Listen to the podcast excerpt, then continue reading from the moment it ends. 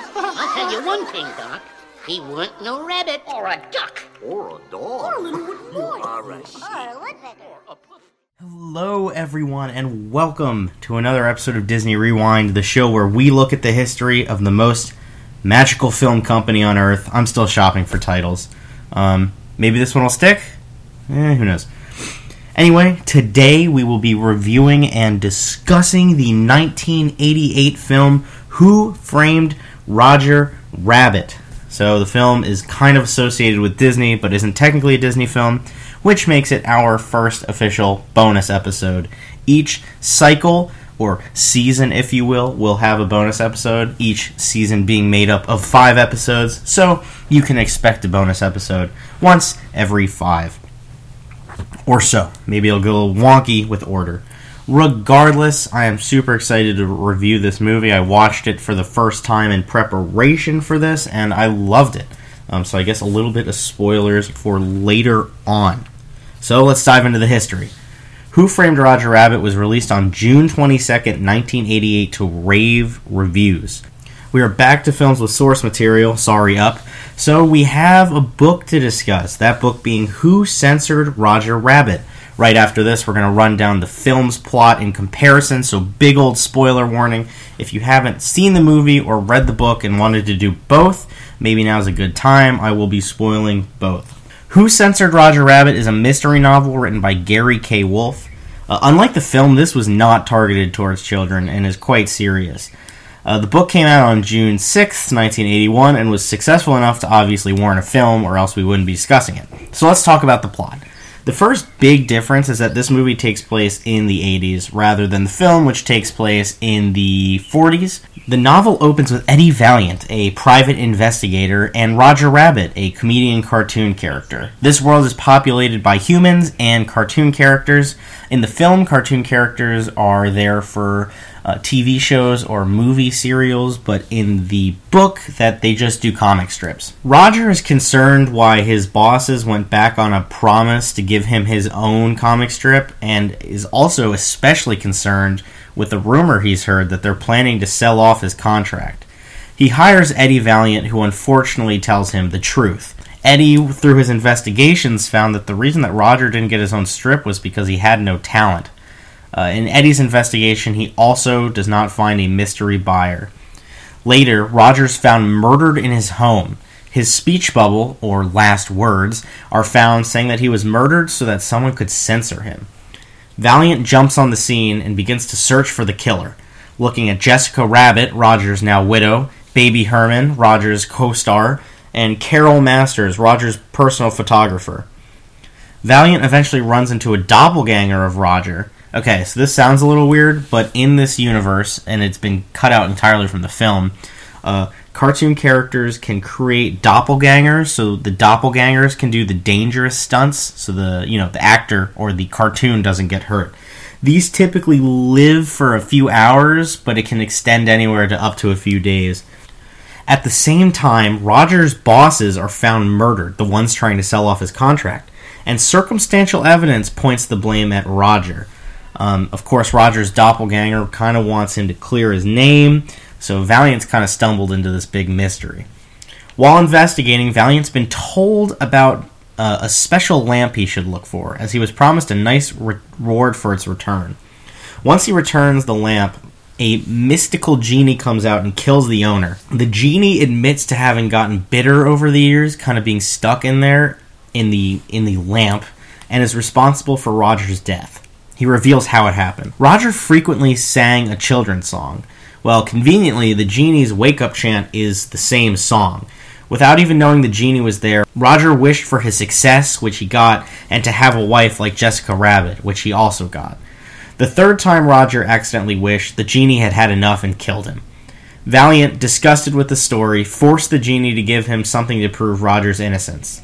The genie promises, but Valiant doesn't really trust him, so he just kills him instead. With the genie gone, Valiant is finally ready to come forth with the truth. He announces that Roger actually did kill his bosses. He also reveals that Roger had planned to blame Valiant for the murder. The doppelganger confirms this and calls Valiant a stand up guy. We finish the book no different than we started. All that has changed was another vicious crime in Toontown. Okay, that was a bit dramatic. That was a bit dramatic. Um, I like the book. I like elements of the book. I don't like that Roger's kind of a bumbling idiot who really doesn't deserve any of it. It was all through magic. I, part of the charm in the film, I think, is that he, you know, he's very eccentric. He's kind of a dork, but the people surrounding him really do love him and really do care about him. But let's move to the movie, a much lighter experience, um, one that definitely is more for families than the book. In Who Framed Roger Rabbit, we open up in 1947 LA. Toons and humans coexist, with Toons working on many film lots with humans. Uh, Private Eye Eddie Valiant used to love working with Toons until one one investigation his brother was killed in a bank robbery by a Toon. Uh, since then, he drinks all the time and kind of has grown this hatred and prejudice against them. After some poor performances, Roger Rabbit's uh, bosses approach Eddie Valiant and ask him to tail Roger and see if there's some sort of some sort of reason why he's not doing so well. Valiant decides to follow Roger's wife Jessica Rabbit to see if she's the reason that the star is distracted. Valiant follows her to an underground nightclub and then to her private room. There he catches her playing patty cake with the owner of Acme and the owner of Toontown, Marvin Acme. When Roger is shown these pictures, he storms off in a rage, claiming that he and Jessica will be happy. The next morning, Marvin is found dead, and Roger is immediately the top suspect. Valiant begins his personal investigation, but has to deal with a new character, Judge Doom, who also wants to find Roger, albeit for more sinister reasons. Doom has created a solution that can kill Toons.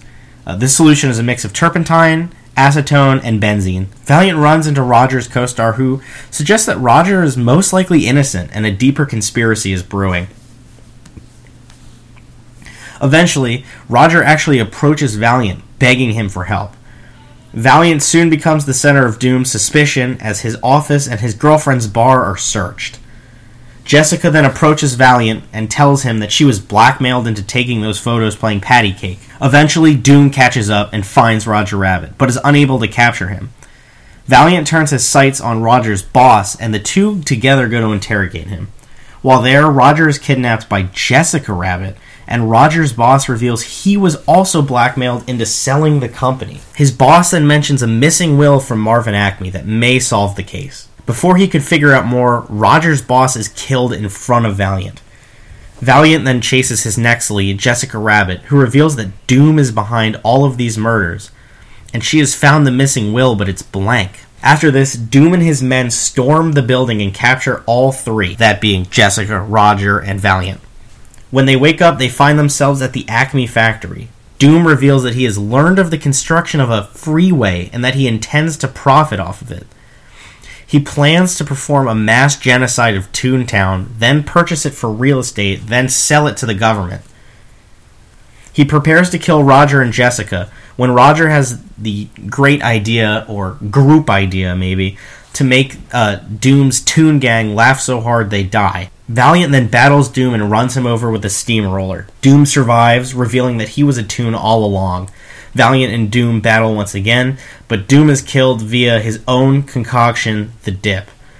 Roger's name is then cleared, and on the hidden will, it's revealed that Roger had written a love poem for Jessica on it.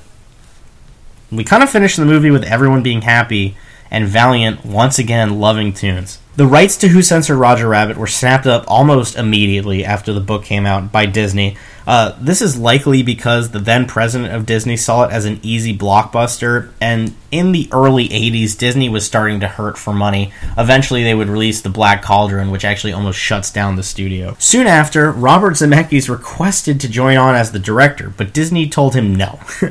Uh, after his last two films, I Want to Hold Your Hand and Used Car, both had been huge box office bombs. Of course, Robert Zemeckis goes on to become the man who directs Back to the Future 1, 2, and 3, as well as Forrest Gump, Contact, and Castaway.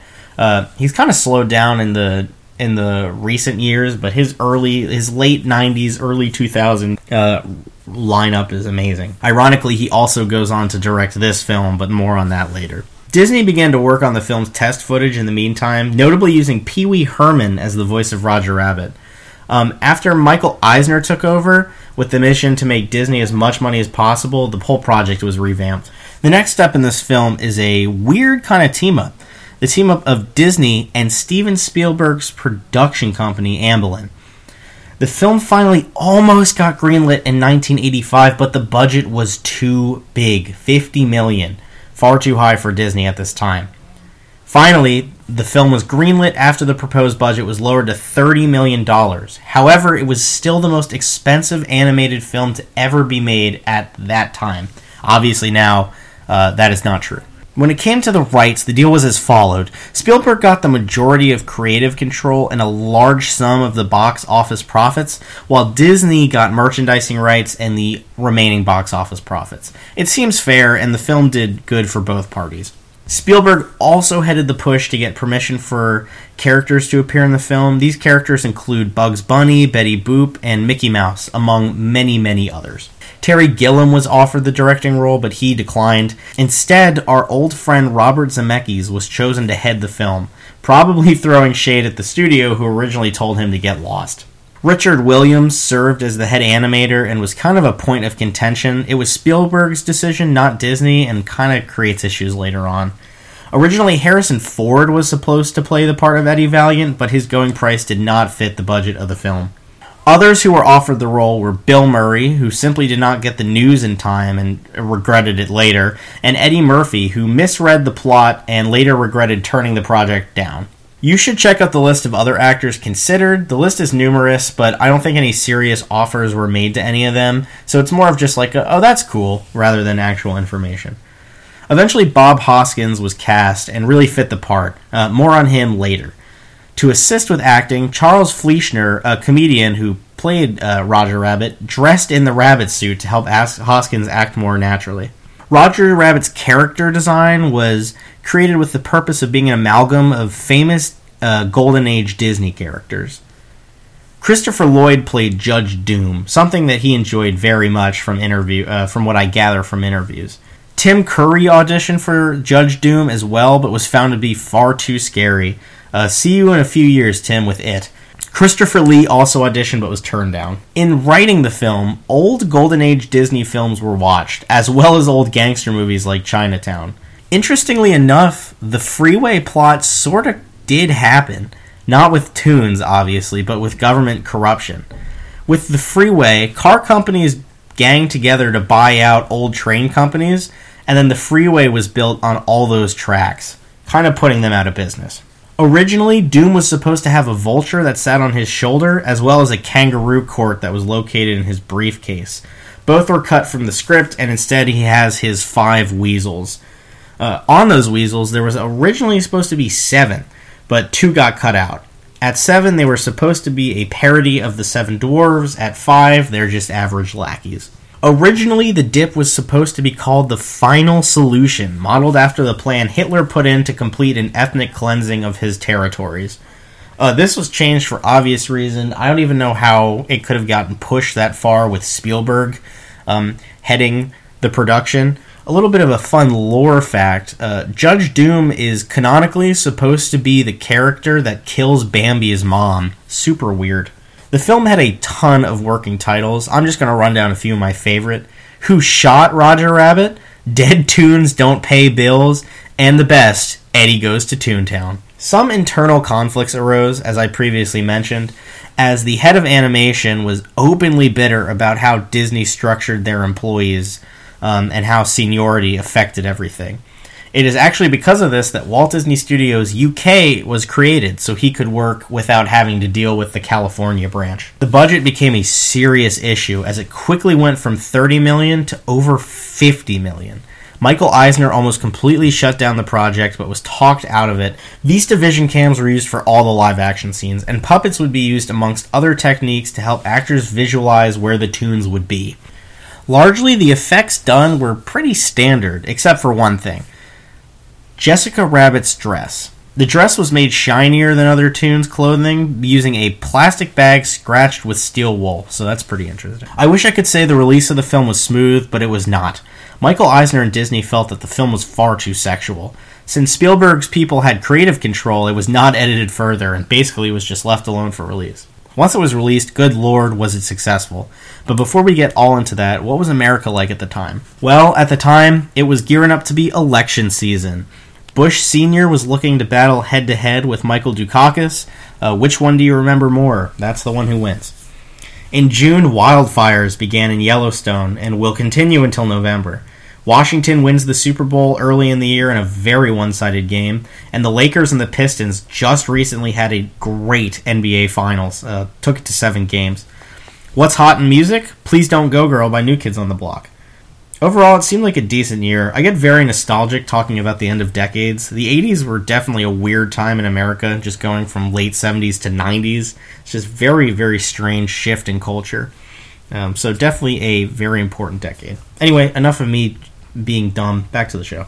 Roger Rabbit did well at the box office. It actually finished second in terms of highest grossing film of the year, only falling behind Rain Man. The film won three Academy Awards as well as a slew of others.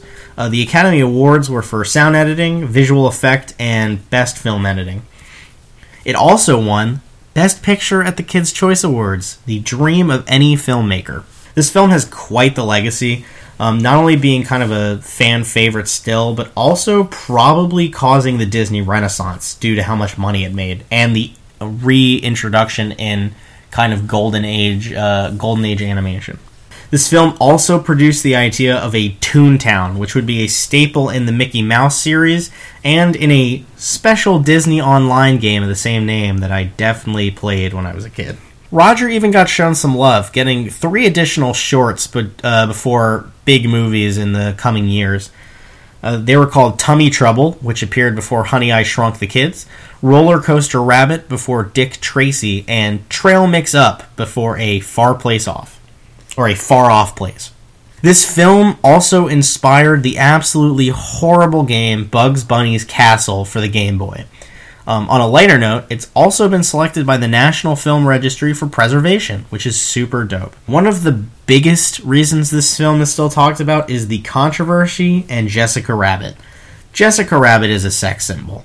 Um, I don't have sources for this, but I see a lot of people talking online and a lot of friends who mention that yes, she is very, very good looking and was we were all definitely too young for her. Um, apparently, there's a scene where she's nude. I've seen the frames in question, but it looks more like they forgot to animate um, than a woman's body part. Regardless, I've linked the Snopes article in the description. This is obviously a not suitable for work post, but other than the title, there's really nothing pornographic about it.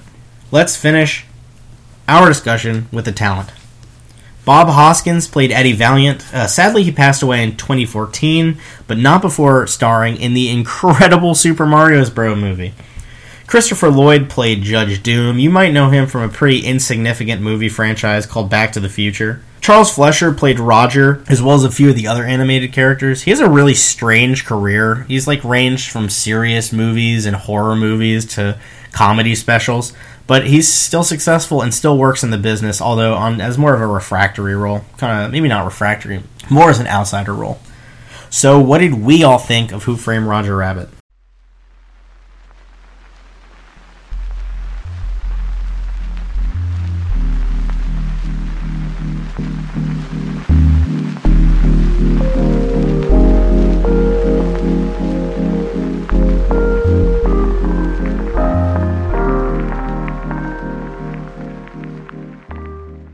Welcome back after the short break. You just finished listening to me drone on about the history. Now you can listen to us drone on about the semantics. Woohoo! Uh, as always, I'm Ben, joined by my co-hosts. Steve. Rebecca. Ashley. Maxwell. Good news is we've been renewed. The bad news it's because of COVID. So we're we're gonna be here for a little while longer. Been renewed. Yeah, second Right. season. Um, but today we're talking about Viral marketing. The 80s hit movie Who Framed Roger Rabbit. Okay, so we're talking about Roger Rabbit today.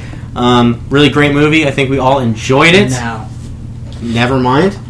But we'll find out why later. But first, I have some questions for you guys, some themes, some discussion points. I read an interview where Roger Ebert described Who Framed Roger Rabbit to be akin to 2001 A Space Odyssey for its advancement in the genre of film.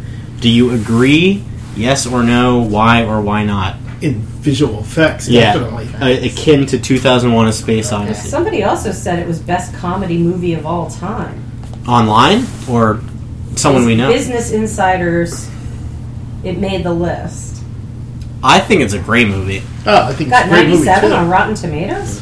It's a very important film. I mean, I think so. 2001: A Space Odyssey, I guess, pushed the limit for what a movie could look like in what late 60s, right? Mhm. Late 60s. Yeah, came he out? introduced a whole bunch of Yeah. different video special effect techniques. I think Roger Rabbit just pushed the bar of like how imaginative you can get with your story. You know, like having half your movie be animated and half not was pretty something Disney's been doing since the 30s, but like never to this level or plot or length for a movie.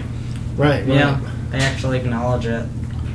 Like that there's cartoons and it's not just pretending they're real animals. Yeah, it's also a, fa- a world that's alien to us now, Los Angeles in the 20s or Yeah. 30s, with a public transit system. So the Toons are alien to us, and also that whole world Yep. is alien at the same time. Now you guys were alive when this came out. Did you think that it progressed? What year was it? 88, 80? Yes, that's Yeah, what Oh my god, definitely yeah. 88, And yeah. You were not alive. No. No. So did you? I mean, did you guys see this when it came out? Yeah, Yeah. yeah. Did you did you think it was like did you come out of that thinking like this is gonna raise the bar for what movies can be? Yeah, I just came out thinking, boy, this is a great movie.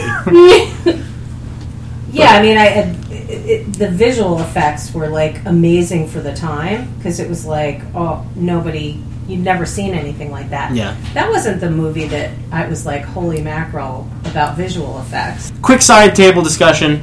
What movies really made us impressed visually? This has nothing to do with animated movies. This is just in general side conversation.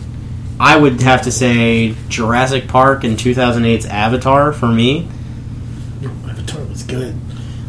Sadly, I would have to go back with Tron as a groundbreaker, Mom. not not as a story.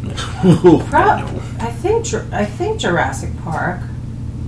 Why? Just the dinosaurs? I, I The just tech? yeah, I guess it was the technology. Um, I can only think of like Inception. I remember seeing that. I think Oh, that was really cool.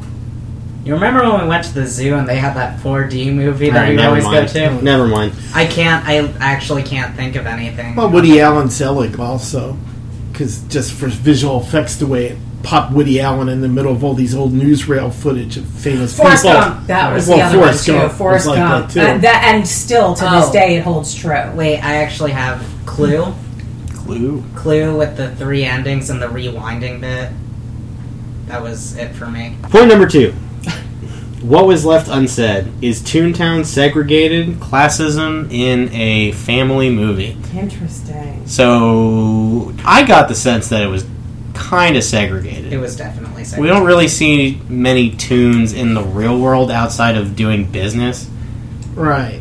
Yeah, definitely from a service standpoint. Yeah, and we don't see any humans except for um, the detective Valiant at the end in Toontown. Right, right. Because he worked in Toontown. We had the whole thing with that that uh, club where people would go to see the Toons perform, kind of like uh, the same way that white people used to go to the Cotton Club back in the twenties and thirties. Oh, Just a whole different, Yeah, you know, a little expe- different experience, and then they'd walk out again, and then go back to go living, back to yeah. their regular. Uh, privileged lives. lives. Yeah, that's yes, exactly what I was but thinking. no, yeah, definitely, definitely the way they treated the Toons too. Right? Yeah, it was weird. I why don't you think the film addressed that? It was it was starting to, and then it kind of held well, off. it does address it though in the plot because like the whole idea of killing them for or killing Roger Rabbit once catching him. That's he's not. He doesn't have the same rights as like normal Americans do. Like he doesn't have the right to a fair trial. Like they're just again Gonna kill killing him. them. Yeah, that's a good point. So, yeah, like- none of the Toons did. That uh, little foot Yeah. just got dipped. Of course, yeah. Yeah, Ooh, that's that was not. There was, comfortable. And you can also argue that there was like internalized hatred with the judge because he turned out to be a Toon. right. He Yeah. was a the whole self-hating movie, you just saw him as a human until the end, and it deals with a lot of internalized stuff. Yeah, I mean the whole the whole plot is they're gonna buy. He's gonna buy out Toontown and destroy it. Right. to uh, make way for the freeway. Quick, uh, fun little guess, Dad. You can't answer this. Guess what the original name for the uh, the poison for Toons was? Whatever they ended up calling it. An eraser. Oh, I can't answer because she told me. The Oh, final, we'll give it to you. the final solution was the original Oh, yeah. name. Oh, yeah, God. Spielberg nixed that one. Yeah. Yeah, Spielberg's good with that stuff. Yeah. Yeah, you think? Will we ever get a movie like this again? From the use of multiple studios coming together to a kids movie that isn't afraid to get a little bit punchy, a little bit raunchy. Well, like studios working together, you have that with that really bad movie. What was that movie called? Um, Space Jam. No, the one you made me watch, Ben, about the video games. What? The Bad vi- they go to The Shining at one point. Oh, Ready Oh, Ready Yeah. Player One. Ready, Ready Player One does that, and I feel like uh, Without being nearly as clever. no, not at all. And uh, I would say uh, what is that one? Marvel's Infinity War and Endgame were pretty close. I mean, it's all Marvel, Yeah, but it is Sony and Marvel because they use to Spider Man. But it also is like, you know, what was it, like 80 something characters? And to try and make a movie that was halfway decent with that? I do feel like we lost kids' movies that are inappropriate in the 80s, though. You know, Home Alone, a little bit raunchy. Yeah. A little bit, uh. The original Jumanji had some. The new Jumanji was a little, not super raunchy, but it was kind of raunchy. I feel like I mean, you see so many deaths, and they're not that gruesome until you think about it in the new Jumanji.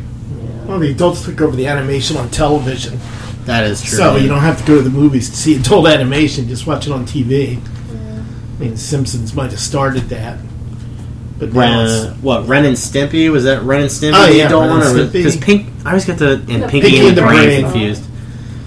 But Ren and Stimpy was certainly more adult. Uh, Duncanville is pretty adult. well, nowadays it's like Butthead. everywhere. Yeah, It weren't for kids at all. I loved Ren. In fact, you're hard pressed to find kids animation on. Uh, TV. Well, no, not with like in Cartoon Network. oh, Maybe like Yeah, late Cartoon- time kids Cartoon animation. Network, you can find some stuff. But it's just not good. Like it feels very watered down, like to what like we watched as kids. Like I feel like even when we we were younger, like we had kind of raunchy jokes in kids media, like you have Shrek, and there's raunchy jokes in that and stuff like that. But like cartoons today, I don't really see that in in stuff. I I guess. just Mhm. yeah. I mean, I'm trying to Pixar, but even new Pixar movies, I feel like are kind of losing Well, that appeal. You know, Up had that. I think the Had what? the raunch- like jokes that adults could appreciate slash jokes where if you thought about it, you know, there's it's a little yeah, bit raunchy. There's, there's adult jokes, but a lot of the jokes turn from raunchy to something as like silly as a butt joke or a fart joke or a poop joke, which is enjoyable for kids and still fills in that area where peop some people may be like, "Ooh, ooh," but it's not as aggressively raunchy. Oh, they need to all It's be a message very movies subtle now. Yeah. raunchy. So the message isn't like, oh, we need some jokes too. Throw in some farts and have Yeah. somebody fall on their head once in a while. I think Despicable Me is like the biggest. That was pretty good. Yeah, but then the Minions came out of Well, it. yeah, and there's but I- nothing of if we don't- substance with if we any don't of look those at- movies. I don't know. I like the Minions when I first saw it, but if you don't look at it, just look at the first one. I mean, there must have been stinkers coming out in '88, right? That were totally, When did absolutely Space Jam come out? like anything. Space Jam's great. anything on the I level saw that. of the emojis movie that were like that Oof. bad in Please don't '88 bring or the '80s. Probably. You had all the terrible cartoons of the 80s. Yeah. Like all the uh, Captain and Captain Energy or Captain Environment. Captain Planet. Oh, yeah, Captain Captain Planet. Planet. Right, but all the politically correct cartoons, it just whoosh. That Did- went for a while. Do you think we're going to return? I mean, we live in a pretty weird political climate right now, where I feel like our media keeps getting more and more sanitized, but the actual world events are growing more and more uh, volatile. So do you think we're sanitized? talking about like kid shows and stuff? Oh. And I mean, there is a degree of censorship. Like today, I read that Facebook has been secretly removing comments critical of China because China is a big investor. YouTube did that as well. So we live, we are living in like a slight censorship. So do you think we can ever actually You've always been living in censorship. It's just with the internet, you know more now and you know it faster. That is a good point. But do you think we'll ever get back to having kind of movies and TV shows that you know that may appeal to everyone? Well, I You know? think we already do though. Like kids shows. I mean, um, for an example, Avatar: The Last Airbender recently got back on Netflix, and I just binge watched all three seasons. It was an experience, and that wasn't as like raunchy as I remembered it was. It was very kid friendly. Do you mean when you're supposed to be studying? No, not when I'm supposed to be studying. I have my schedule laid out. kidding, I'm just but um, it's the closest thing to raunchy is Sokka for like the first half a season is a little bit sexist, and he gets called out on it. And then one of the women warriors becomes his girlfriend. He's like, "Oh God, I can't be sexist anymore because she's really cool." Yeah. It's not that it's bad. It's just not as like raunch. I hate saying the word raunchy. Is there a synonym? Uh, Tasteful? Distasteful? This- I, I feel kind of like a boomer talking. I feel very much. Oh, the old days. Well, there's so much content and so many places to get content. It's hard to even have a need for one th- one Yeah. ring that powers them all because you just split up. You know, watch your watch your phone, watch your TV, and you pretty much pick out what you want. So it's hard for one thing to come and say, "I need to be all things to all people." Because generally, everybody will say, "Yeah, you are all things to all people," and you stink. Yeah. You know, you're not as good as this thing that's everything to me. Yeah. and plus the whole dilution of talent. You know, it's not like the best of the best clawing their way up to the top in a pyramid. Now everybody's putting out content, Yeah. and everybody's working on everybody else's content. So there's no best of the best of the best. Like With there used to be when I yeah when I was a teenager. Let me tell you. of course, the video games are better now, but Yeah. Well, that's interesting. Like video games were getting pretty good writing and pretty good plots. But I'd argue too, there are definitely shows today that really push the Boundary. boundaries, and as well are entertaining for both children and adults. And that the thing that I think of uh, immediately is Steven Universe. Yeah. You have the first LGBTQ kiss shown Mm. on television in a kids show. That's huge, and you Yeah, have that's openly amazing. Queer characters throughout the entire show. And it's a pretty funny show It's for all yeah, it's ages. very absolutely fun. beautiful. That's a good point. I guess the the conclusion is support Cartoon Network. Yeah, the Cartoon Cartoon Network's been putting out good shit. Well, that's all I had for themes. Did anyone else have any like big discussion points they were thinking of mulling over before we just jump into general thoughts? General thoughts. Our thoughts, but generalized. Bring it back. You know, that's a little hint. Rod Squad might be coming back. We might have a reduced roster. Rod Squad might be coming back. So, what do we think of the movie? I this was this was my first time seeing it. Was this obviously it wasn't Oh, your right. first time? Was it anyone else's first time watching it? Max. I thought it was brilliant. I really came into this not very excited, but I thought it was great. Let's start with the plot. Did we like the story? Story we is love this story. a key part of. What did you like about the story, Steve? I love the way the story built and built tension, and the kind of little pieces started coming together. And it def well, Spielberg's involved, so even though he wasn't the director, but Producer. producer, He had, yeah, they got creative control. yeah, creative. But it just built, and also all all the different people. Like it had Goofy in there, somebody complimenting Goofy and pointing out what's good about him. It wasn't just somebody from my network or my studio. The Yeah. newspaper said that Goofy was released of charges. I remember that part. There you I go. remember the newspaper saying Goofy was on like murder charges. But it definitely all built up, and then you had the trip into Toontown. Yeah. It just a whole opening for that part. It must have felt very much like Wizard of Oz, right? When they go into color from black and white, kind of oh, the I yeah. think emergence into Toontown. Well, not historically, obviously. No, I'm just saying. I think that was a more all-inspiring kind of visual effect than going into Toontown. Yeah, I like the plot. I think it was interesting. I think it was really clever to have uh, the main bad guy actually be a Toon, and I wish they would have tied him. I wish they would have kind of had more hints or something to imply it, because like I understand that he killed what's his face's brother, but that was like a very last introduced element to the story. It felt to me. I wish they would have introduced that maybe sooner or talked about it more. Mm-hmm. His character is brand new to the film. He's not in the book at all. Of course, yeah. I liked the the sort of the depth of the story and the different ways that it went through. It's not my favorite movie in the world, but I'm pretty much a philistine compared to all of you guys.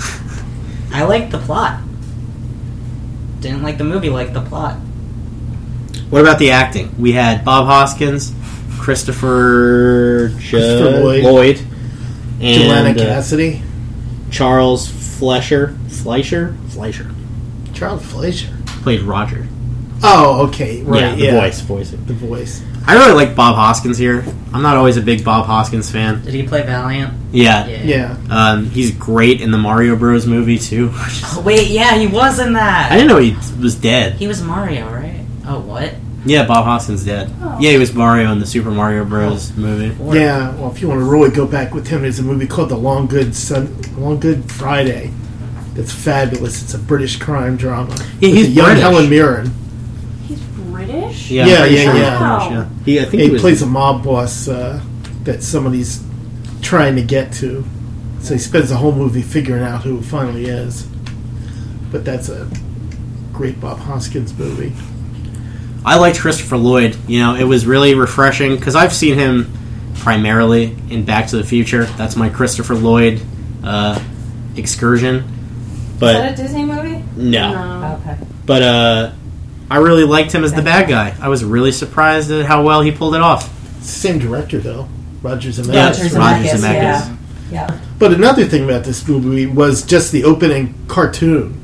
Yeah. Yeah. That was that was really new at the time too. Now for you guys, it's like old hat because every cartoon will do that. But it was both a modern look and also a take a take back to the old Warner Brothers cartoons, Yeah. filled with violence and weirdo uh, Yeah. action.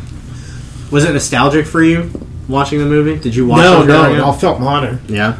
So what did we not like about the movie? We've been talking positively. I didn't like the pacing. What was wrong with the pacing? It's I agree with that. it's Jessica Rabbit's song was like seven minutes long or something.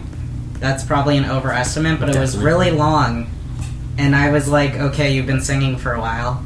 Is this integral to the movie at all? Is there going to be a plot point to this? There was not. It was just to show how sexy she is.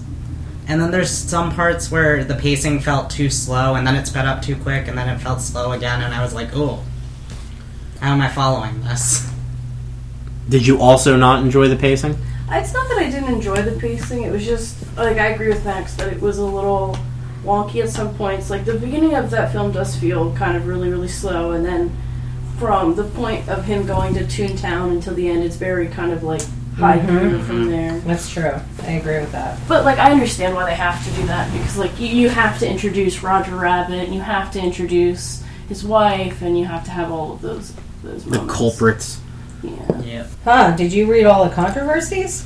Yes. Yeah. Let's let's talk about that. So Jessica Rabbit is obviously a interesting character. A lot of people view her as a sex symbol. The movie sold wonders on Laserdisc because of a rumor that you could see her naked for a few frames. Yeah, and it's sold out. Yeah, the it's sold entire out. inventory sold out. Um, actually, I looked at it. I, I don't really see it, but No, they, they, you can. It says. Yeah. But what's the point? Yeah, it's literally. a I mean, they cartoon. Well, didn't- that's true. When you can just download or whatever you do. well, you can't. You could do that then. But I mean, I, I found the magazine. pictures online. Somebody found the stills. It just there's no like female anatomy they animated. They just forgot to animate the uh, animate the clothes on her for two frames. Oh. Oh, so it's like a Ken doll. It's a Yeah, it's kind of just like smooth fur. There's nothing there's nothing sexy about that. But I mean, did Jessica Rabbit interesting character? I know why they set her up as a sex symbol. It surprisingly doesn't bother me that much. Like I I get it. I hate when cartoons do that with a woman's body where it's just like an hourglass, but the part is too thin to be an hourglass. But she wasn't. The worst she did was play patty cake, which I guess is a cartoon version of something, but it was framed and stuff. And then for the rest of the movie, she was loyal to Roger. Well, she wasn't playing patty cake willingly. No, That's- she was being was black- Well, Blackmailed. too. I think she was a very reasonable character. What about Roger? This is this is I the hate character I'm voice. curious on because he is Hmm. incredibly annoying, but also Yes. incredibly charming. No, that's part of the reason I didn't like the movie. I did not like Roger. He's likable, you know. He's annoying. Sometimes you want to strangle him, which he would easily recover from. Oh, that's because he's got the impulses of a child. He's Yeah. got no self control. That's the problem I had. I had Yeah. it too. Was he so childlike that I? I mean, I can't imagine being in a relationship. With I him. I got it. He's a cartoon, but for most of the movie, he was actively trying to die or actively trying to screw Valiant over. He could get out of the cuffs at any time. But that's the thing. Only if it was funny. Only if it was funny. You could have made a scenario where it was funny, and then it just bothered me that that's the point of the cartoons is that hmm. they would try to kill themselves and screw other people over unless it was funny. Hmm. Yeah, I, I don't. I think that's the way they were made, though. They couldn't say, "Hey, you know what's going to be funny?" This it had to come up Yeah. and then be know. I would funny find it funny if it. he went. You know, it would be funny if I just slipped out of this cup right now. Haha. That's not funny. I know it's not. It's not. Still, Not in a million years. I. It's just so annoying. Also, every time you said "please," I hated that. Oh, yeah, that was big for him. I, I, I knew that that was like a heard that actor standard go on the car- Howard Stern show and do that. It was Oh, a yeah, standard yeah. cartoon thing. I get it, but I hated it. No, he was too childlike. It it was gross on lots of levels. It was like bestiality. It Yeah. was like having sex with a kid. It was. Well, they never actually had sex. They're in a relationship. They're adults. Oh, we didn't they're mention the booby adults. trap thing either, where he literally sticks his the hyena sticks his hand in Jessica Rabbit's cleavage. Yeah, I mean, it Cheap was laugh. the '80s. Cheap laugh '80s. Booby trap. Yep. I got the joke of the what, booby yes, trap. but about a woman's body and touching without Consent, asking. Yeah, No consent. Very funny. I think this is why some Well, the things whole aren't it, as wa- that wasn't funny. It was funny when the there was a the booby big trap, came. Yeah. but that was no, it would have been more funny if she had just taken a. Well, then it wouldn't be a booby trap. if she pulled the gun out of her. No, it actually would. would have been.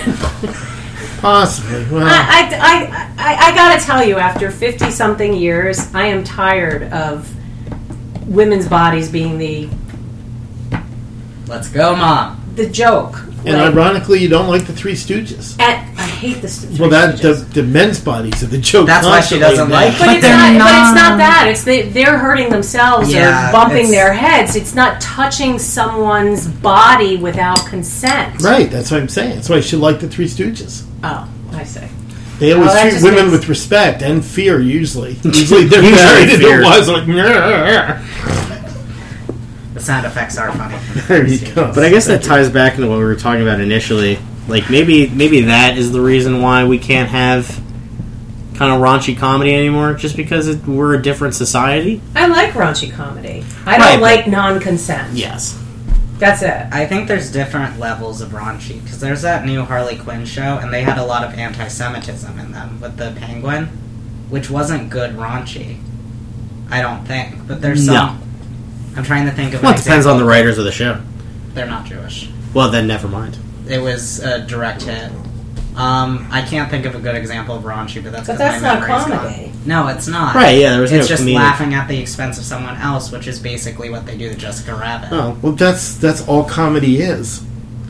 Anything that makes you laugh is usually something bad happening to somebody, Somebody else. That's because laughing is one of the closest emotions to crying. Possibly. And the only comedy that isn't like that, or like puns, something, you know, when you're just being clever and you don't laugh at a pun, you usually groan. Oh, I love puns. but, well, maybe so, but usually comedy is to go back to the Three Stooges, you know, somebody getting hit in the head. Yeah. So different generations have a different idea about where, the, where you draw the line. I mean, But- my Well, my that's dif- true. So Sorry. fortunately for me, farts will always be funny. Yeah. yeah, farts are always funny. Oh, good God. There you go. So, our generation, where are we drawing the line? And what's funny and what isn't? Feel like that conversation is happening like right now. I feel like very much shows are happening and people are talking about them. Like the point with Mac, like Max made about the new Harley Quinn show is like there's still definitely issues and things that people. It's vastly inappropriate, at least like how I feel or how a majority of people feel, or that relate to me. I guess is what I'm trying to say. Um, but then you you have so you have shows pushing the border, but then you also have shows that don't do that. And Right. I feel like with cancel culture and all of that is kind of what defines what is okay and what is not okay to make funny. Do you think it has a perfect mark of? They Yeah. will never have a perfect mark. You can't make everybody happy. Mm-hmm. You can't. It's Not at all. also with the Harley Quinn thing. It's a show about a female protagonist, and I think in that one she's dating Poison Ivy. Don't quote me on this. And that was huge for the LGBT community Spoiler and alert. huge for feminism. and everyone was so excited, and I was really excited until I saw the episode with the penguin. And I was devastated at that, but hmm. I also understand why people are like, but this is something for us. And I'm like, No, but it's yeah. not for everyone. Like, Midnight Gospel, that show's. But you can't you can't have something for us No. when another whole entire I know, people that's is being thing. demolished. I know, that's the thing. It's. But that's what we're talking about. There's different. Like, Midnight Gospel, I find hilarious. And that show isn't for kids, right? No. I don't think that's for kids. What is it? It's the one Ben showed us. So um, this guy runs a podcast where he talks about like meditation and spirituality, and he partnered up with this the guy who created Adventure Time to do a season where they do his podcast and write a plot around it and animate it in some weird scenario. He didn't like it was that jailbreak when we saw where the guy was Wasn't the- repeating over and over again he was in jail. was not the best episode to start with. and they I don't know, I get really like that somebody I was a good then it would episode, but start not to start with. Oh. But my point is that show was said, really "Well, good for for me. me." And Okay. going back to Steven Universe, that show had a lot for non-binary and trans people with Stevonnie Mm-hmm. and all the gems being gender neutral technically, according to Rebecca Sugar. That show had a lot for me, but I also know other people hated that show for that. And it's all about where are we personally. I'm not defending transphobes. Do not no. Well, no, I was about to say too. Like a lot of my left-leaning friends really like "It's Always Sunny in Philadelphia." They've done like three or four blackface They episodes. have. They're so offensive. I know it's crazy. Interesting to me what lefties will not find offensive and what they will find offensive and the The context, Yeah. yeah. and it's weird. Well, and because I don't. I mean, I don't hate that show. It's just No. not for me. no, it's always sunny. Like the people but there, it's really offensive. yeah, are all like left leaning and all are very outspoken, outspoken kind of activists. And one of the guys an anti-vaxer, but whatever. Wait, but like, the uh, Is it Charlie? I really no, no, no. No. It's um, it's, the uh, really he's the psychopath. What is oh, his what name? is his name? I haven't watched it. As for long as forever. it's not Dennis. Charlie. It's Dennis. Okay, It's cool. Dennis. Well, in that show, all the characters are really unlikable. No, And yeah. that's the So- well, it's like show. Seinfeld. It's like if they Seinfeld. turn Seinfeld up to three thousand, Oh, But, that, but that's why they can do that because they're unlikable. So right? It's the rooting against. them. Yeah, I suppose that's true. You're right. That's why they can do it because they're now, just what show we root awful for them people. is South Park. Except for Cartman, you root for all the kids, and they do anything they want. Yeah. Yeah. So that's But it's under the guise of parody, which I'm okay with. But that doesn't, you know, that doesn't cover it for a lot of people. A lot of people still feel Yeah, like well, that's until it's thi- you. Right. Right. This is funny until it's me. yeah. Right. Then it's not so funny. Well, except for you. You laugh no matter what. Yeah, I'm sure Laugh through I'll the pain. into something. Dad never takes anything personally. I don't know. I I have issues with cancel culture. I have I have, but I don't have issues with the way media is going because I think it's very natural, and I think that there's something for everyone. I have issues with cancel culture too, but that started when what's her face started trying to ban albums, which made me livid because I didn't like the music that she didn't like either. But she was trying to she was trying to ban all heavy metal That and like album covers, and that's when they started doing ratings. Cancel culture? It's Cancel culture Oh, is that a general term for Yeah. that? So Yeah. like Oh, okay. We need that's to get dad vocabulary cards. sometimes if people make some statements online or really anything, the past, it's really really. just Yes, going through your yes, past and people finding People like who were stupid when they were twenty and then got their together when they were forty, but what they said was on their in Oh, their well, yeah, 20s, sure. they put on Facebook, and it f- then follows them forever. And people dox them and will release like Oh, yeah. personal information, contact Yeah. their employers. It's just get people- fired. Yeah, get them fired. I yeah. get the gist that people don't understand growth very well. There are people who have done very stupid things 20 I- years ago who have I have an changed. example. Who is also a raunchy podcast, but not in a hateful way. Uh, the McElroy brothers. If you listen to their early MBMBaM episodes, they say some homophobic stuff. And I tried to listen through everything. I stopped after three. They said awful things. And if you listen to their newer episodes, they go, "We recognize what we did. We were stupid. We don't have an excuse. That's it." And they noticed that, and they've changed, and they've People adapted. grow. Yeah, I mean, I've It's the definitely whole made point. jokes I'm not proud of. We all like everyone has made a In joke that hindsight. they're not proud of. Yes. Well, and I think I think to pretend that we don't have biases is ridiculous, and we uh, hopefully outgrow our biases because we're aware of them and we work on them, right? But what we have biases about 20 years ago, we may not have now. Well, history grade, grades on the curve. What was Yeah. offensive 20 years ago is, or not offensive then, just going along, just doing the regular stuff. And Yeah. Just because it was funny, you didn't mean it, but it was just funny, and everybody did it. But on the other hand, there are some things that even if you did it 30 years ago, you still and you still shouldn't have done it, then you can't be surprised when it bites you in the ass. You know? It's it's gonna bite you, but I also think there's room to grow. One thing I will say though is one of the Toons had one joke I liked where they had the be a tune, which is what do you call a middle of the song when he was trying to alert them of the bridge, and that just Mm. made me happy. I don't know why. It just did. Was that the when they were playing the pianos? No, no, Donald they were Duck in the car, and the car has to Oh. car chase. yeah. car chase, and Yeah. he's like, "What's in the middle of the song?" And they're all trying to figure it out, and then they see a bridge in front of them. Clever talent, clever jokes. I thought that was funny. Yeah. So that that was a stereotypical character, The car. the car driver, Yeah, definitely. the definitely. cranky cabbie. Yeah, I mean, Valiant was a stereotypical detective. You know, yeah. The he was an alcoholic detective. That was another thing. They had a canonical alcoholic in a kids movie. But Yeah. was he an alcoholic because of the loss of his brother, though? Yeah. Yes, That he not was. because right? That was No, a definite but- PTSD thing. yeah, yeah, yeah. It was trauma. still an alcoholic. And Yeah, but he- you it don't was see, trauma. I know. I'm just saying you don't see that anymore. You don't see people drinking alcohol in most kids movies.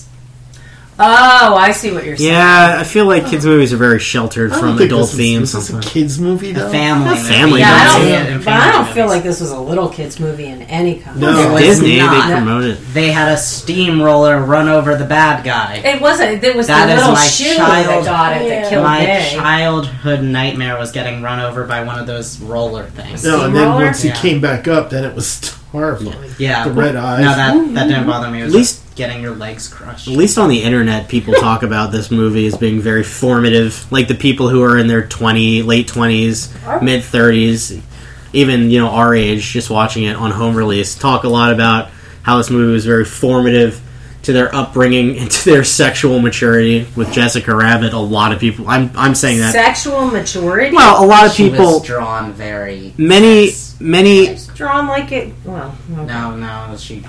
a lot of people's first, uh, first crushes came in that in that film. To put it politely. Well, I was gonna say this was something that I used to watch at summer camp all the time. I watched it at least every summer, and that was K through sixth grade. So Yeah. I think it's become like a standard, you know. Oh, it's clever how they worked all the uh, cartoon tropes into it too. Yeah, With live action, like he has that whole box full of holes that he actually pulls one out and uses it, slaps it on someplace, and there's a hole. And the, uh, the hammer and the money to simoleons. it was a movie for everyone. I think it really was a movie for everyone. But how did we like it? Ratings time. Oh, cool. I'm gonna give it an eight out of ten. I really liked it. Yep. This is a movie that was I was really present, pleasantly surprised with the humor. Really dug the acting, um, and it was just kind of a nice little gem, you know. And I guess I'm going to be a little biased. Bonus point because it directly led to the Disney Renaissance. So without this movie, we wouldn't have got Hercules, Mulan, uh, Pocahontas, Little Thank. Mermaid, Tarzan, Lion King. I think I just listed them all. I think so. Steve, what'd you think? I give it a 9.7 out of 10. Whoa. It's just well done, well made, entertaining. No real bad points. Never really got slow. Don't worry, Mom. I'll bring the average down. Yeah, where did you uh, where'd you where'd you dock those 0.3 points off from? Well, just to leave room for something that's a real 10. Yeah, fair like enough. what? Up? Up, yeah. Oh, yeah. Up is the highest average score I've ever had on any show. Yeah. It- well, yeah. it's just beautiful on so many levels. Can we do Nemo next? No. I have season two all planned. Oh. Um, What you? What are you rating? Six. Why six? Uh, probably not for a good reason. I yeah, I just I think there's too much of my own political and familial involved in it. Well, that's totally fine. It's hard. It's hard to be objective. I'm not being objective. but you're not. This isn't a podcast to be objective. Yeah, this is a personal opinion. Well, so then that's what it is. Yeah. Yep. Perfect. Yeah. Ash, Um, Oh, I said BS. that's fine. I sorry. gotta bleep it out. okay. Sorry about that. I think I'll give it uh, a seven out of ten, kind of just for the reasons we mentioned before and stuff like that. But I do think it's a good movie, and it was definitely impactful for me personally. And then Max. I'm giving it a two, and I know Wow. it's bad, but Whoa, that's so low. I know it's really low, but Why? also part of the reason is I'm very easily entertained. It is very difficult for me to not be entertained. What are you talking about? You are you high? what? You're very. You're not easily. You are not easily I'm talking entertained. about in general. But you were easily unentertained. Yeah. It doesn't take much for something to put you off. Well, no, I usually like the stuff we watch. It was just that one movie you showed me, which is Rat Race. And Four Weddings and a Funeral had a lot of embarrassment comedy, which isn't my favorite thing. I hate when people are embarrassed. Right, Sorry. an airplane was slow and. Uh, Airplane No, was horrible. Yeah, airplane. I don't not remember aged. Airplane, but I remember watching the whole thing with you and not. We complained together and made Yes. fun of it. Was the whole point? We laughed at it. I am easily entertained. I felt like I could zone out during this movie. I was not entertained by it. It was not fun for me. I wish I had a headache during it so I could go upstairs. Yeah. Uh, that's context too. You really need to have a background in those old cartoons. Yeah. The, I had the same amount of background as Ben. We grew up Oh. on the same thing. It's just I never liked that kind of humor where I it's all it. physical comedy with hitting and embarrassment. So yeah, two. It was originally going to be a one, but then I bumped it up a little bit. well, thank you You're welcome. Thank you. I felt bad. for viewers like you. Thank you. Well, that wraps up another. What, Dis- what was your rating? Did you Oh, give it a eight. rating? Yeah, eight. Oh. I gave it at the start. That wraps up another episode of Disney Rewind. Next episode, we will be diving into the cult classic Black Cauldron, Ah. which we have. sure you don't want to just The- do that right the, now? The oh wait, we will have be to watch coming it first. out. We already saw we, it. we watched it. no, she's she's But, but in joking. Oh. kayfabe, we have. Yeah, in kayfabe, we haven't watched it yet. Yes. we just watched Roger Rabbit. What are you talking Yeah, about? And that will end the first season of Disney Rewind. nice. Yeah, so season two coming up after next episode, after our season finale next time. Some predetermined time. Yeah, Black Cauldron. So, as always, uh, thank you for listening, and we will see you next time.